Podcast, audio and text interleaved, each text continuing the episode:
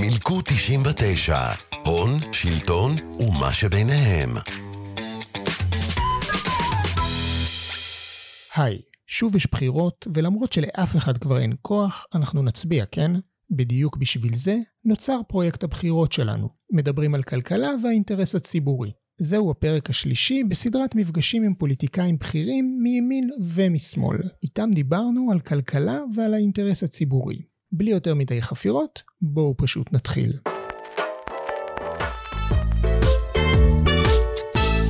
שלום בצלאל סמוטריץ'. שלום מירב.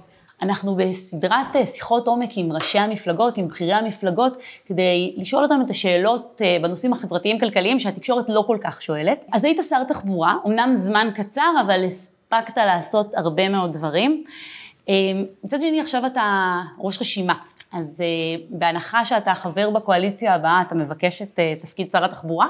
חד משמעית. מה? אבל אני רוצה, מירב, קודם כל לומר מילה טובה, באמת, ללובי 99, גם על המופע הזה, אבל הוא בעיניי... משהו קטן שמשקף את הפעילות אה, שלכם בכלל, גם ברמת העומק והענייניות. אה, יש לי איזו תחושה שגם איתך וגם עם המון המון מהעובדים ומחברי הלובי, אנחנו לא נסכים כנראה על המון המון דברים, אבל היכולת לעבוד יחד על מה שמסכימים, להתווכח על מה שמתווכחים, לא לראות את החיים בשחור לבן, בעיניי זה אחד המצרכים הכי נדירים היום בחברה הישראלית. אני חושבת שגם אני, די אני, מצא, אני אני חושבת, א', גם אתה שינית טיפ, טיפה עמדות בכל מיני נושאים בהשקות איתנו, נגיד לא ועדת פישמן, רגע, אתה אמרת את זה באחת הישיבות, אבל... אה, אה, באתי אוקיי. להשלים ולומר שכשמנהלים שיח, יש הקשבה אמיתית ולא פוסלים אוטומטית בגלל סטריאוטיפים קודמים, אז יש יכולת גם לשכנע וגם להשתכנע, וברוב הסוגיות המורכבות בחיים שלנו, אין כנראה שחור לבן, אמת או שקר, אמת טיפה יותר מורכבת.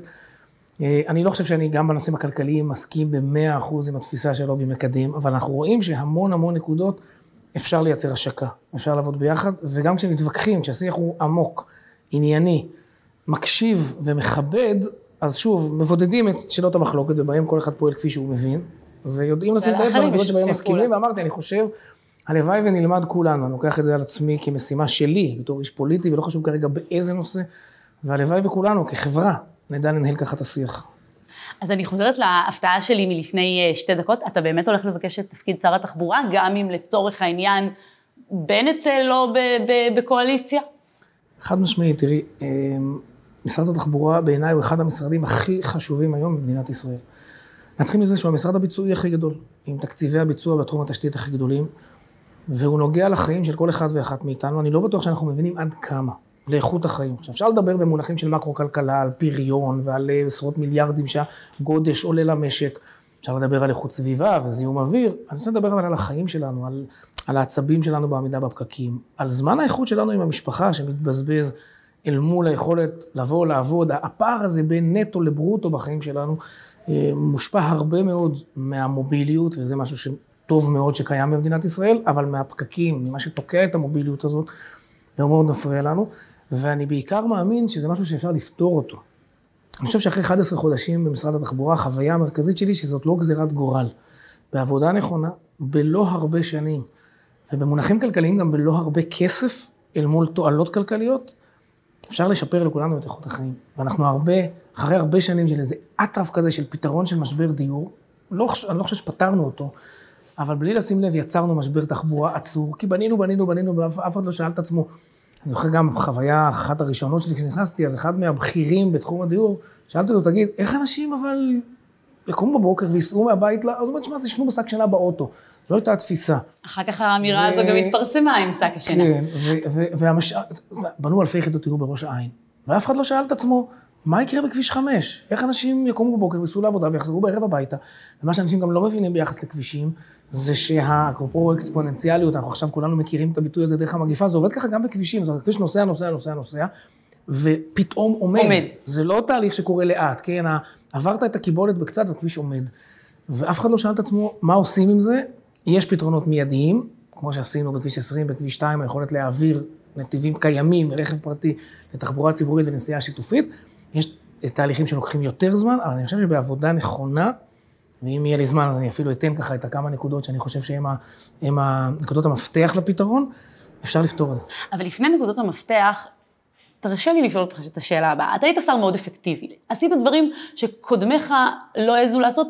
גולת הכותרת בשיתוף פעולה בינינו היה כמובן הנת"צים על נתיב קיים. אבל יכול... נר"תים. זה, נתיב רב בסוף זה. נתיבי, הציבור מבין את זה כנתיבי תחבורה ציבורית, אבל לא רגע, נכון. יכ- יכול להיות שלך היה אומץ לעשות את זה, כי המצביעים שלך יושבים בשומרון ולא בנתניה? היה לי אומץ לעשות את זה, אני, אני אומר, אני אגיד לא, יש לי אגב לא מעט מצביעים בנתניה, בנתניה יש ציבור דתי-לאומי מאוד גדול. ה-DNA הפוליטי שלי הוא בנוי אחרת. אני לא אה, תלוי בקבלני קולות של פריימריז, של מרכז מפלגה, ככה מאוד פוליטי, מאוד עסקני, אני לא מחויב למינויים פוליטיים. זה נכון שהמצביעים שלי הם בעיקר מצביעים אידיאולוגיים, מה שמניע אותם להצביע זאת אידיאולוגיה, ופחות השאלה אם הם קיבלו איזה טובת הנאה אישית או לא. אגב, אידיאולוגיה היא גם בנושאים ומה, של... ואם תקעת או לא תקעת. אותם בפקקים? זה פחות ישפיע עליהם. ואני רוצה רגע לומר, אגב, גם לא תקענו בפקקים, אני חושב ש... בימים הראשונים הקלנו, כן, ו- אבל ו- אני וזה אמרתי החשש. כל הזמן. אבל זה- אבל- מירב, אבל זה היה אמרתי- החשש של כל שרי התחבורה.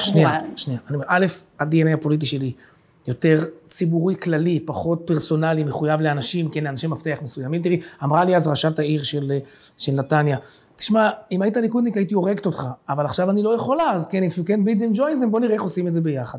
אז זה נכון, ואותו דבר ברעננה, ואותו דבר, המון המון קונפליקטים שהיו מול ראשי רשויות, שאני רואה את השרה הנוכחית שבסוף לא יכולה, מכיוון שהיא תלויה בהם בפריימריז, ואני יכולתי.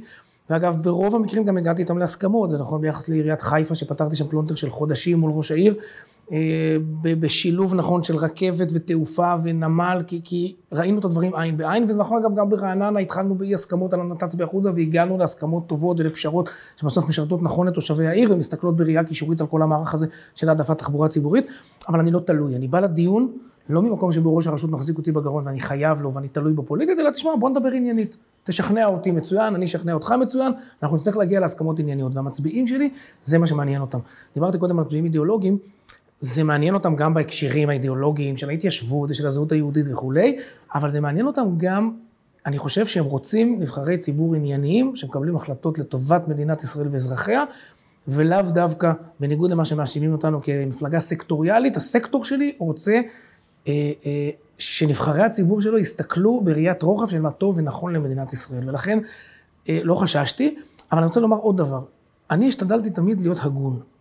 ונניח, ב, כן, בקו האדום של הרכבת הקלה, אמרתי לציבור, תראו, אני לא מתכונן למרוח. תנו לי ללמוד את הסוגיה.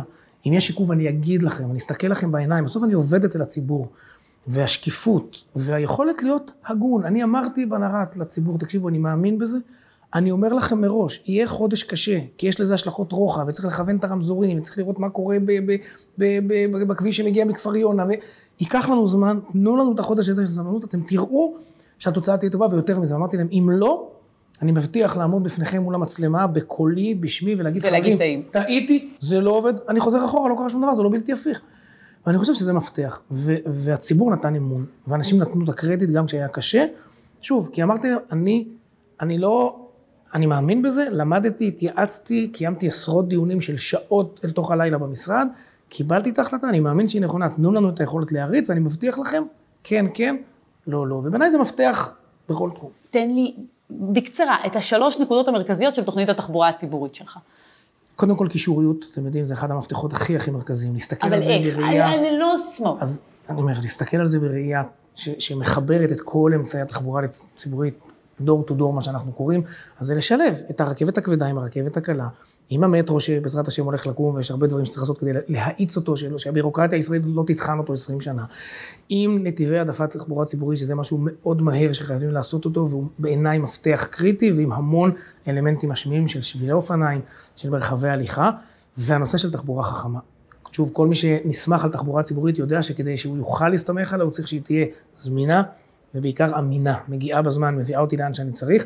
אני צריך לפנות למסלולים, אבל אני צריך לנהל אותה חכם. אני אומר לך, מירב, ומסתכל לך ולצופים שלנו בעיניים, תוך שלוש שנים אפשר להפוך את כל התחבורה הציבורית במדינת ישראל לחכמה. חכמה זה אומר שאני יודע בכל רגע נתון איפה נמצא כל אוטובוס, מה רמת התפוסה שלו, באיזה תחנות מחכים, לאן אנשים רוצים לנסוע, והיכולת לנהל מסלולים. גמישים, בדיוק. אז הקווים ההמוניים יישארו טיפשים וזה בסדר, אבל המון המון קווים שלא עובדים יעיל היום, כי יש הבדל בין השעות והביקושים הם אחרים, היכולת לנהל את המשאב, אגב, הוא תמיד יהיה בחסר.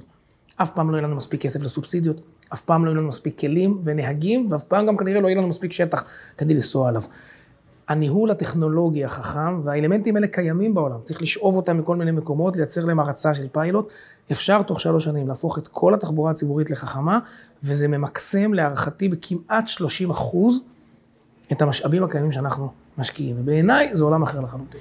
אתה דיברת על הרכבת הקלה, המנכ"ל שאתה מינית מודיע ממש בתקופה האחרונה, והרבה מאוד מהביקורת מותחת בו, על עיכוב של עוד שנתיים בקו הראשון בגוש דן. למה זה קורה?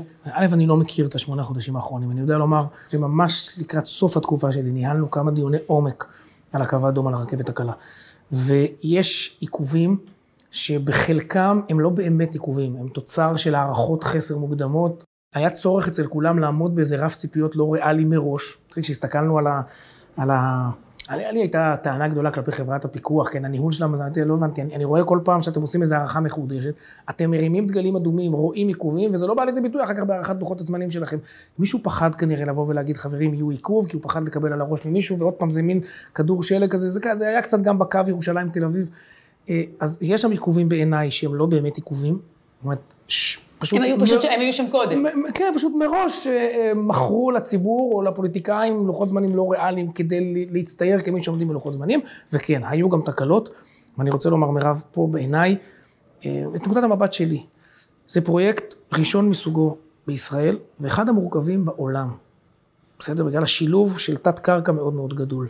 זה בסדר גמור שתוך כדי תנועה גם עושים טעויות. צריך ללמוד מהם, צריך להפיק לקחים, צריך לוודא שאיך אומרים, שילמנו שכר לימוד יקר, אבל לפחות הפקנו את הלקח, ובקווים הבאים אנחנו נתנהל נכון יותר וחכם יותר. אני שוב לא יודע להגיד, אני הכרתי אגב, כשאני עזבתי את התפקיד, הכרתי עשרה חודשים של עיכוב, ואמרתי לאנשי החברה, אני לא מגלגל עליכם, אגב, התחילו מלחמות של ההנהלה הקודמת וההנהלה הזאת, מי אשם, כל כך לא רלוונטי. משרד התחבורה עובד מול גופים כלכליים ענקיים, מול חברות ענק. משרד האוצר הכניס עכשיו איזשהו נוהל של שקיפות מול, אה, מול עבודה של אה, לוביסטים. אתה יכול להכניס אותנו קצת מאחורי הקלעים של הלחצים שמופעלים על שר תחבורה מצד החברות האלה? קודם כל, אני אומר, עליי לא הופעל שום לחץ. אני סירבתי אה, עקבית לפגוש אה, אה, אנשי הון, איך קוראים לזה? בסדר, בעלי עניין. אמרתי, חברים, אני לא מוכן להיכנס לא, לאירוע הזה, הכל קורה בתהליכים מקצועיים, אני ממש ממש, פשוט אנשים נעלבו שאני מסרב לפגישות. אמרתי, לא אני מבקש... לא נכנסת עם בעלי חברות? ממש לא. היה לי עם הנציגות של בומברדיה, כל מיני דברים כלליים כאלה שהציגו לי בשום אופן. סירבתי לדבר על פרויקטים ספציפיים. עם אף אחד, אני חושב שהתהליכים צריכים להיות מקצועיים. אני כן רוצה, מירב, לשים את האצבע בעיניי על בעיית ניהול קולוסלית במדינת ישראל. והמשפט הכל כך בסיסי שלומדים בצבא, שאין אחריות בלי סמכות ואין סמכות בלי אחריות, לא מתקיים פה. קחו אה, מיזם כזה כמו של הרכבת הקלה, כל כך הרבה גופים מעורבים. אגף תקציבים, החשב הכללי, משרד התחבורה, חברת אה, נטע שבסוף מנהלת אותה, שצריך להבין, על פי החוק, ההנהלה של נטע חווה חובת נאמנות לדירקטוריון נטע, לא אליי, אני בכלל, אין לי סמכויות חוקיות אל מול הדירקטוריון של נטע. וחברת הניהול והבקרה, שבכלל מי שמפעיל אותה זה החשב הכללי. זה לא עובד. קדירה אה, דבי שותפי, לא חמימה ולא קריר. כן, קדירה של שותפים, בסוף היא לא חמה ולא קרה. ואם אני חוזר למשרד, אני אומר לך באחריות, אני הולך לדרוש להעביר את הסמכויות אל המשרד. אני לא מוכן אה, לחמישה גופים שכל אחד טוען לכתר, ומה קורה? את יודעת, להצלחה אבות רבים, כשזה מצליח, כולם טוענים לכתר, כשזה נכשל, מתחילים לכדרר את האחריות מאחד לשני. אני אומר חברים, אני מוכן להיות אחראי, אני לוקח את האחריות, תנו לי את הסמכות, אני אתן דין וחשבון, אבל, אבל אני מבקש לנהל את זה אצלי, או שתיקחו את זה לנהל את זה אצלכם. אבל זה לא יכול לעבוד, וברכבת הקלה זה דוגמה קלאסית, ושוב, אין עכשיו זמן להיכנס פה מתחת לאור לעומקים, זו דוגמה קלאסית לכל כך הרבה דברים שנופלים בין הכיסאות, וכל אחד מקטין ראש ומגלגל את האחריות שלא נוח לו למקום אחר. והגופים האלה מכדררים את הממשלה באיזשהו מקום? בגלל שהם לא כל כך... זה לא הגופים הפרטיים, זה ממש לא הגופים הפרטיים. בואי, בסוף, את יודעת מה? אני כשר, אין לי שמץ של מושג. שוב, נלך רגע לקו האדום, אין לי שמץ של מושג איזה חברה פרטית עושה איזה תהליך. אני מכיר את נטע, לא מעניין אותי מתחת לזה שום דבר. אני גם לא חושב שזה אמור לעניין אותי. ונטע אמורה בעניין הזה לייצר מכרזים שוויוניים ושקופים ולבחון לטובת העניין. אני רק חושב שאם רוצים שנטע תנהל את זה, אז, לא, אז לא יכול להיות מצב שהחשב הכללי מנהל את זה, ואם החשב הכללי מנהל את זה, אז שייקח גם אחר כך את האחריות וייתן דין וחשבון ולא יגלגל את זה לדירקטוריון של נטע כשנוח לו.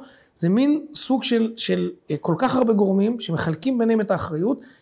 עם מעט מאוד הסדרה של מי אחראי על מה, וזה מתכון עצום לתקלות. למה אין בישראל מכוניות חשמליות כמעט, בטח, לא, בטח בהשוואה לאירופה או לדברים שקורים בסין? זה קשור ליבואני הרכב? קודם כל אני רוצה להודות ולומר שלעולם היבוא... ואל תיתן לי עוד תשובה של בירוקרטיה. לא, לא, לא, לא, לא, לא. אני, אני מקדים ואומר שלעולם היבוא פחות נכנסתי. בסוף הייתי 11 חודשים, הייתי צריך להתעסק עם נמלים, הייתי צריך להתעסק עם אה, תעופה, והייתי צריך להתעסק עם התחבורה הציבורית, וקצת עם כבישים, ועם קורונה שנכנסה מאוד מהר ושאבה אותנו, ואמרתי לעצמי, זו עוד סוגיה שאני צריך ללמוד אותה.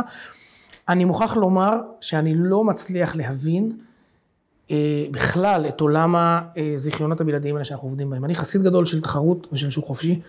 אני לא מצליח להבין למה היבואנים הזעירים, וזאת רפורמה שלמיטב הבנתי ישראל קידם, מוגבלים ל-20. לא מבין את הצורך בדרישה של תעודות מקור, שהמכס ממרר את החיים. אני חסיד של תחרות. אני רוצה לפתוח את זה כמה שרק אפשר. אני רוצה מינימום של רגולציה שתאבטח את הכסף, את הבטיחות ואת האחריות שהלקוחות שקונים את הרכבים האלה יקבלו. לכן השוק הזה צריך סוג של הסדרה רגולטורית מינימלית. אני לא חושב שנכון שהשוק הזה יישלט בידי כמה יבואנים רשמיים גדולים. זה, התחרות תייצר הוזלה משמעותית במחירים, היא תייצר שיפור משמעותי בשירות, כמו שתחרות בכל מקום אה, עושה. אני מודה ואומר שאני לא יודע לתת לך עכשיו בעניין הזה, בשונה מתוכני, מסוגיות אחרות, אני לא יודע לתת לך עכשיו תוכנית עבודה סדורה, כי אני צריך ללמוד את זה, אבל כתפיסה אני חסיד גדול של תחרות. סוגיית הרכב החשמלי היא קצת יותר מורכבת, מכיוון שהיא קשורה לעולמות של תמרוץ במיסוי, היא קשורה לעולמות של הרגלי צריכה, התנהגות, ואת יודעת מה, גם מודעות של החברה הישראלית. אני לא בטוח שהחברה הישראלית נמצאת במקום מספיק טוב. אה, אני כן יכול לומר שאני ניסיתי מאוד מאוד לקדם הכנסה של אוטובוסים חשמליים. אני גם לא בטוח שאני בכלל רוצה רכבים, את יודעת, לא חשמליים ולא מזהמים. אני מעדיף כמה שפחות רכבים וכמה שיותר תחבורה, ושוב, גם כאן זה עולם מאוד מורכב, צריך לטפל בתקני החנייה במוסדות התכנון, צריך לטפל בוא. במיסוי על חניות, צריך לטפל... אנחנו נמצאים היום ב- בעצם ב- פחות מנדמה לי 200 אה, אוטובוסים חשמליים בכל, אנחנו, אה, בכל מדינה. זה, זה עולם התחבורה, ובעיקר הבניית ההתנהגות, ושינוי הרגלי ההתנהגות. ואגב, אם יש משהו שאני מפחד ממנו בקורונה, זה שמחזירה אותנו שנות אור מהרגלי ההתנהגות של הציבור אחורה. הישראלי אחורה. ולהחזיר, מה שאנחנו מגדירים, כן, להחזיר מחדש את מחזיקי המפתחות אל התחבורה הציבורית, זה יהיה אירוע בעיניי הכי משמעותי. למרות שהם יעמדו בפקקים אה, אה, קשים יותר. בוא נדבר קצת על כלכלה. אתה ביקרת בחריפות את הממשלה על הסיפור הזה של אה, מענקי תעסוקה, את המענקים שחולקו בסופו של דבר הרבה מאוד לחברות הענק, לפוקס, והגיעו פחות לעסקים הקטנים. מה היית עושה אחרת? אז קודם כל, אני רוצה רגע להדגיש, הרעיון של מענקים לעידוד החזרת עובדים, ובעיניי גם הרבה מאוד לשימור עובדים בתוך המשבר הגדול הזה של הקורונה, הוא נהדר. הרציונל הוא מצוין. הייתה לי ביקורת קשה על לא מעט קריטריונים, שבאמת בעיניי הסיטו את הכסף לרשתות גדולות, שקיבלו עשרות מיליוני שקלים, ופחות באמת לעסקים קטנים, ש, ש, וגם, וגם לעובדים, סטודנטים. היה לנו ויכוח מאוד גדול עם משרד האוצר על הרף המינימלי. משרד האוצר אמר, אנחנו, כן, מינימום 3,500 אה, שקלים, אה, פחות, אמרתי, רגע, אבל יש המון המון סטודנטים שעובדים במלצרות, שעובדים בשכר הרבה יותר נמוך, שעובדים במשמרות. למה אותם לא לעודד לחזור לשוק התעסוקה? למה שהמעסיק לא יחזיר אותם? למה שהמעסיק יגיד לעצמו, אני מעדיף להחזיר רק את העובדים היותר חזקים ופחות את העובדים החלשים? איך אתה מסביר את זה, אבל שבסוף החברות הגדולות יודעות ל... קודם כל, תודעת, שוב, עוד פעם קרדיט לכם, אבל לא רק לכם, אלא גם לדומיכם, תראה, העובדה שבסוף מנכ"ל פוקס, אה, בגלל הביקורת הציבורית הגדולה שהייתה, ויתר על איזה 36 מיליון שקלים, נדמה לי שהוא היה אמור לקבל כתוצאה מהמענק הזה, זה מראה שלחץ ציבורי עובד. ושוב, היו שם שורה שלמה של קריטריונים בתוך החוק, אני לא זוכר עכשיו את ה... כן, את פרטי הפרטים של הסעיפים, שיצרו מצב שהכסף הגדול עובר לשחקנים מאוד מאוד גדולים בסכומים גדולים, ושוב, אני גם פה רוצה לומר, אתם מכירים את עמדתי, אני מאוד לא חסיד גדול של רדיפת טייקונים, אני רוצה לעודד שחקנים חזקים במשק, ואני חושב שהם קטרים גדולים, אנחנו ניהלנו את המאבק, אנחנו ניהלנו את המאבק כדי לבוא ולהגיד, לא יכול להיות שתהיה פה חלוקה. זה מה ש... ש... זה מה שאמרתי, אני, אני חושב שגם את הרשתות הגדולות צריך לעזור להם, ולפעמים ככל שאתה גדול יותר, גם ההפסדים שלך גדולים יותר, וגם היכולת שלך ליפול לא גדולה יותר. בדיוק, זה מה שאמרתי. פה, הקריטריונים הובילו את הכסף לשחקנים החזקים, ואגב, זה טבעי, היה להם לובי, הם נפגשו עם שר האוצר, לכל הקניונים, לכל הרשתות הגדולות. בסוף, לבעל חנות הנעליים שיושב פה מולנו, או חנות הבגדים, או הסטקייה, אין לובי. הוא לא יודע לדפוק על הדלת, להיפגש עם שר האוצר ולדרוש שהקריטריונים יעבדו על פיו. וחשבתי שזה התפקיד שלנו כ, אה, כחבר ועדת הכספים. חלק מהדברים הצלחנו לשנות, חלק לא. אה, אגב, בתחילת הדרך שר האוצר בעיניי טעה, ואני חושב שגם הוא הבין שהוא טעה, ואתם זוכרים את מופע האימים הזה שלו בוועדת הכספים, אתם תצביעו כמו שאני אומר לכם, אני לא מוכן בשום פנים ואופן. הוא הבין שזה פשוט דבר לא יכל החוק לעבוד. עבר. עוד פעם, רק בפעם הראשונה, אני חושב שאחר כך הוא הבין מאוד מהר את הטעות, ולאורך החצי שנה האחרונה היו דיוני עומק מאוד גדולים בוועדת הכספים, שינינו הרבה מאוד, אה, טייבנו הרבה מאוד את היוזמות הראשונות של הממשלה. התובנה הגדולה שלי, תראי בכלל, אה, משבר בדרך כלל מציף כשלים שקיימים בשגרה. רק שבשגרה האנרציה מאפשרת למדינה להמשיך להתנהל, כן, כמו באירוע ביטחוני. הצבא כל הזמן עובד, וכשיש מלחמה פתאום מזהים את כל הכשלים, הימ"חים לא עובדים והטנקים לא מזוודים, ו- ואין מספיק, אה, בסדר, אה, ציוד למילואימניקים. אז אותו דבר פה, המשבר הזה חשף קודם כל משבר הנהגה גדול בעיניי, וחשף את העומק של הכבלים שהבירוקרטיה והרגולציה לא במדינת ישראל. זה בדיוק היכולת אה, של, מעמיסה. של גופים חזקים כלכליים ללחוץ, ללחוץ על, על פוליטיקאים. אבל בוא נדבר, הזכרת, הזכרת טייקונים, אה, כשעבר חוק אה, שישינסקי 2, אתה אה, שבעצם מיסה את, אה, את הרווחים העודפים, את, הרווח, את רווחי היתר על ים המלח, אתה לא אהבת את החוק הזה. אני הייתי היחידי שהצביע נגד ועדת הכספים. זה נכון. ולמה? מול אה, הרבה מאוד חברים. היום, היום למעשה הם לא שילמו שקל אחד מתוך, ה, מתוך, ה, מתוך המס הזה, כשהם בעצמם אומרים, אם היינו מחשבים כמו אז- רשות המיסים, היינו חייבים מעל אה, 600 הם- הם- אה, הם- הם לא- מיליון שקל. הם לא שילמו שקל אחד. הם לא שילמו שקל אחד. אז כנראה שהרפורמה לא טובה, נכון? כנראה שצדקתי. או שאולי. לא, או שאולי, לא או שאולי. רשות המיסים לא יודעת להתעמת עם גורמים כאלה, שבאיזשהו מקום קיבלו רוח גבית ממך. לא, אני, שנייה. אני, אה, אני רוצה רגע לדבר על איזונים, בסדר? אני מצד אחד, אה, בזמנו כשדובר על שישינסקי, אז היה קמפיין כזה להחזיר את ים המלח אה, למדינה, כן, או לציבור. אז בואו נאמר שאם נחזיר את ים המלח לציבור, הציבור יחזור לשכב בו ולצוף על הגב. ואולי זה טוב. הבנתי שפרופסור זליכה שהיה פה, דיבר על זה שבמונחים כלכליים אין תועלת אה, לפעילות העסקית בים המלח, ובואו נחזיר אותו לציבור ונשמור עליו עוד הרבה מאוד שנים קדימה, ואגב, אני מוכן לבחון את זה. אבל כל עוד אנחנו רוצים להפיק מים המלח את מה שמפיקים ממנו, המדינה לא יודעת לעשות את זה. נדמה לי שזה הוכח, המדינה בסדר, מנהלת אבל לא גרועה. רגע, רגע. שנייה, שנייה. המדינה מנהלת גרועה, ויש היגיון גדול ב... אה, בלהעביר את זה לידיים פרטיות ש, שצריכות להיות יעילות וצריכות להתפרנס. עכשיו, איפה הוויכוח? הוויכוח הוא איפה האיזון בין הרצון של אותם גופים פרטיים להרוויח, לבין המחויבות שלנו כציבור ליהנות מהמשאבים הציבוריים, אבל משאבי אתה הטבע שלנו חשבת וללכת שטרום כסף. החוק האיזון היה אני נכון? חשבתי, לא, אני חשבתי פעם אחת, ש, שהקמפיין שמנסה להציג את כי"ל כאויבת הציבור במדינת ישראל, אבל זה לא בעיניי- מהות. רגע, רגע, שנייה, זה מאוד מהות. זה מאוד מהות, כי בסוף אווירה ציבורית בסוף מייצרת גם תהליכים. אני חושב שכי"ל בסוף היא מנוע צמיחה מאוד גדול, בעיקר באזור הדרום, מעסיקה אלפי עובדים, מניעה שם את הכלכלה, והיא בסך הכל גורם חיובי. ואני מודה, היה קשה לי עם שינוי רטרואקטיבי של תנאי זיכיון. אז אה, בסופו של דבר, כי"ל הרוויחה מיליארדים, והציבור קיבל פירורים. אני לא מסכים שהציבור קיבל פירורים. יכול להיות שהוא קיבל פירורים מתמלוגים, אבל הוא קיבל המון כסף ממיסים. והוא קיבל המון כסף, רגע, רגע, והוא קיבל המון כסף ממיסים עקיפים, בסוף מעובדים שמתפרנסים ומניעים את הכלכלה ומניעים את המשק. אני לא מקבל את הגישה הזאת. עכשיו, אני גם לא טוען שאי אפשר לשנות את, ה, את, ה, את מערכת היחסים. אני חושב שיש קושי גדול בזה שמדינה מנצלת את היכולת שלה לשנות הסכמים שהיא התקשרה איתם בחקיקה, בסוף זה מייצר חוסר אמון. זה, אנחנו רוצים להביא לכאן שחקנים גדולים. אגב, זה היה חלק מהוויכוח שלי על מתווה הגז. אני לא... אה, יכול להיות שמתווה הגז היו בו חסרונות, אבל בסוף, כשאתה כמדינה מביא לכאן שחקנים שמשקיעים כאן מיליארדים, שלוקחים כאן סיכונים, והתחייבת להם להסכם, ואתה משנה רטרואקטיבית את ההסכם, אתה מאוד מרתיע ומייצר אפקט מצנן מלהכניס הון למדינת ישראל. ואז, שבסוף ואז מגיעה. נגיד חברה גדולה כמו שברון ב-30, וסוגרת, 30. וסוגרת את הברז, כי היא יכולה לעשות מה שהיא רוצה. אבל- זה בעצם הגישה שלך מאפשרת לא, את זה. ממש לא, לא נכון. אנחנו רוצים תחרות, ויש היום תחרות, ו- ואפשר לפתח את התחרות הזאת עוד יותר. ובואי, בנקודת הזמן שאנחנו מדברים עכשיו, מחירי הגז במדינת ישראל יותר זולים ממחירי הגז באירופה, ששם התנודות הן מאוד לא- מאוד גדולות זה- והמדדים הם מאוד מאוד גדולים. זה לא חד ערכי, אני רק אומר, תראי שוב. כל מדינה שיש לה עודף גז, המחירים בה יותר נמוכים. יודע? אה, יודע, ועדיין, צריך להסתכל על זה רגע בראיית רוחב. אנחנו רוצים כאן משקיעים? רוצים. אנחנו רוצים שחקנים חזקים שיסכנו כסף גדול שלהם וינסו לעזור לנו את מה שהמדינה לא יכולה לעשות. ועובדה, 50 שנה המדינה לא עשתה. כן, המאגרים האלה קיימים עוד הרבה לפני שאנחנו הגענו לפה, כן? נכון? ולא ידענו למצות אותם עד שלא נכנסו השחקנים הפרטיים. התקשרנו איתם בהסכם מסוים, בעיניי לשנות אותו כוחנית, חד צדדית בחוק, זאת בעיה, זה ייצור אפקט מצנן מאוד גדול על כניסה של שחקנים חדשים, ואני חשבתי שנכון למצות את הדיאלוג גם מול כי"ל, ולנסות להגיע להסכמות ולא לעשות את זה בכפייה באמצעות חקיקה. שאלה אחרונה. היום בעצם אין שום סנקציה על בעלי הון שעושים תספורת לכספי הפנסיה של הציבור, ואז הולכים לגייס שוב כסף בשוק ההון.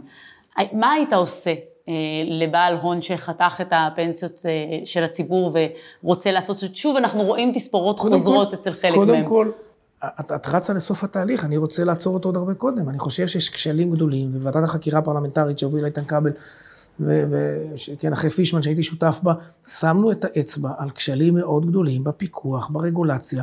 כשמסתכלים על המקרה של פישמן, היו כל כך הרבה נורות אדומות בוהקות, בוהקות, היו סירנות שצלצלו באמת בצלילים מחרישי אוזניים, ואנשים לא לא שמעו, אנשים עשו ככה וסגרו את אוזניים כדי לא לשמוע, כל הרגולטורים קרסו, הארביטראז' הרגולטורי, ש, שכולם יודעים לשחק בינו לבין עצמו.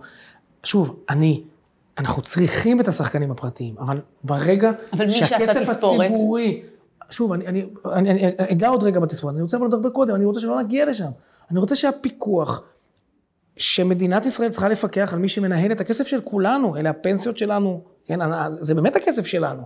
אני חושב שאת הקריסה של פישמן, את המינופים העצומים, את הפערים בין, ה, ה, ה, כן, יחס אלימות ההון, אפשר היה לראות את זה מראש ולמנוע את זה. ולא הפיקוח על הבנקים, ולא רשות שוק ההון, ולא רשות ניירות ערך, כל אחד בגזרה שלו. אף אחד לא ידע בזמן אמת לדפוק על השולחן, לסמן את הקווים האדומים ולמנוע מפישמן להגיע למקום הזה. זה בעיניי קודם כל. הדבר השני זה כמובן שלא יכול להיות מצב, עם כל הכבוד לרציונל של, של, של, של מסך ושל חברות בע"מ ושל... לא יכול להיות מצב שבן אדם עושה תספורת ואת המחיר משלם הציבור והוא לא משלם את המחיר, הוא ממשיך לחיות, כן, כמו מיליונר ואולי אפילו יותר מזה. אז מה היית עושה? הייתי לוקח, דורש ממנו להכניס את היד לכיס, זה פשוט. היית נותן לו לגייס שוב כסף? היית, שנייה. קודם כל, הייתי מוודא שהוא מכניס את היד לכיס. כן. ולא מאפשר לו להבריח נכסים, ולא מאפשר לו למכור, כן, לרשום את הדירות על שם אשתו והילדים, זה קודם כל, אני לא מדבר על מקרה ספציפי, אלא בכלל זה, זה הרי לא קורה פעם ולא פעמיים. את יודעת מה, עצם היכולת שלו להמשיך ולהיות שחקן בשוק, כנראה שהוא השאיר לעצמו מספיק הון, כדי שהוא יוכל להמשיך לשחק. אז זה קודם כל, לפני שאתה מגלגל את האחריות על הציבור, טעית, תשלם קודם כל מכיסך. זה צריך להיות ברור. אבל אני חוזר ואומר, בעיניי, אם הפיקוח והרגולציה יהיו נכונות, ושוב, אני לא נכנס, אין, אין לי זמן עכשיו לתת את כל התוכנית, אני חושב שצריך לאחד את גופי הפיקוח במדינת ישראל, כי הארביטראז' הרגולטורי מייצר כל כך הרבה חורים שהכל נופל ביניהם, זה, זה, זה כמו איזה גבינה שוויצרית שיש בה יותר חורים מגבינה, ו, ובעיקר לתת שיניים ולייצר סנקציות ולהעיף.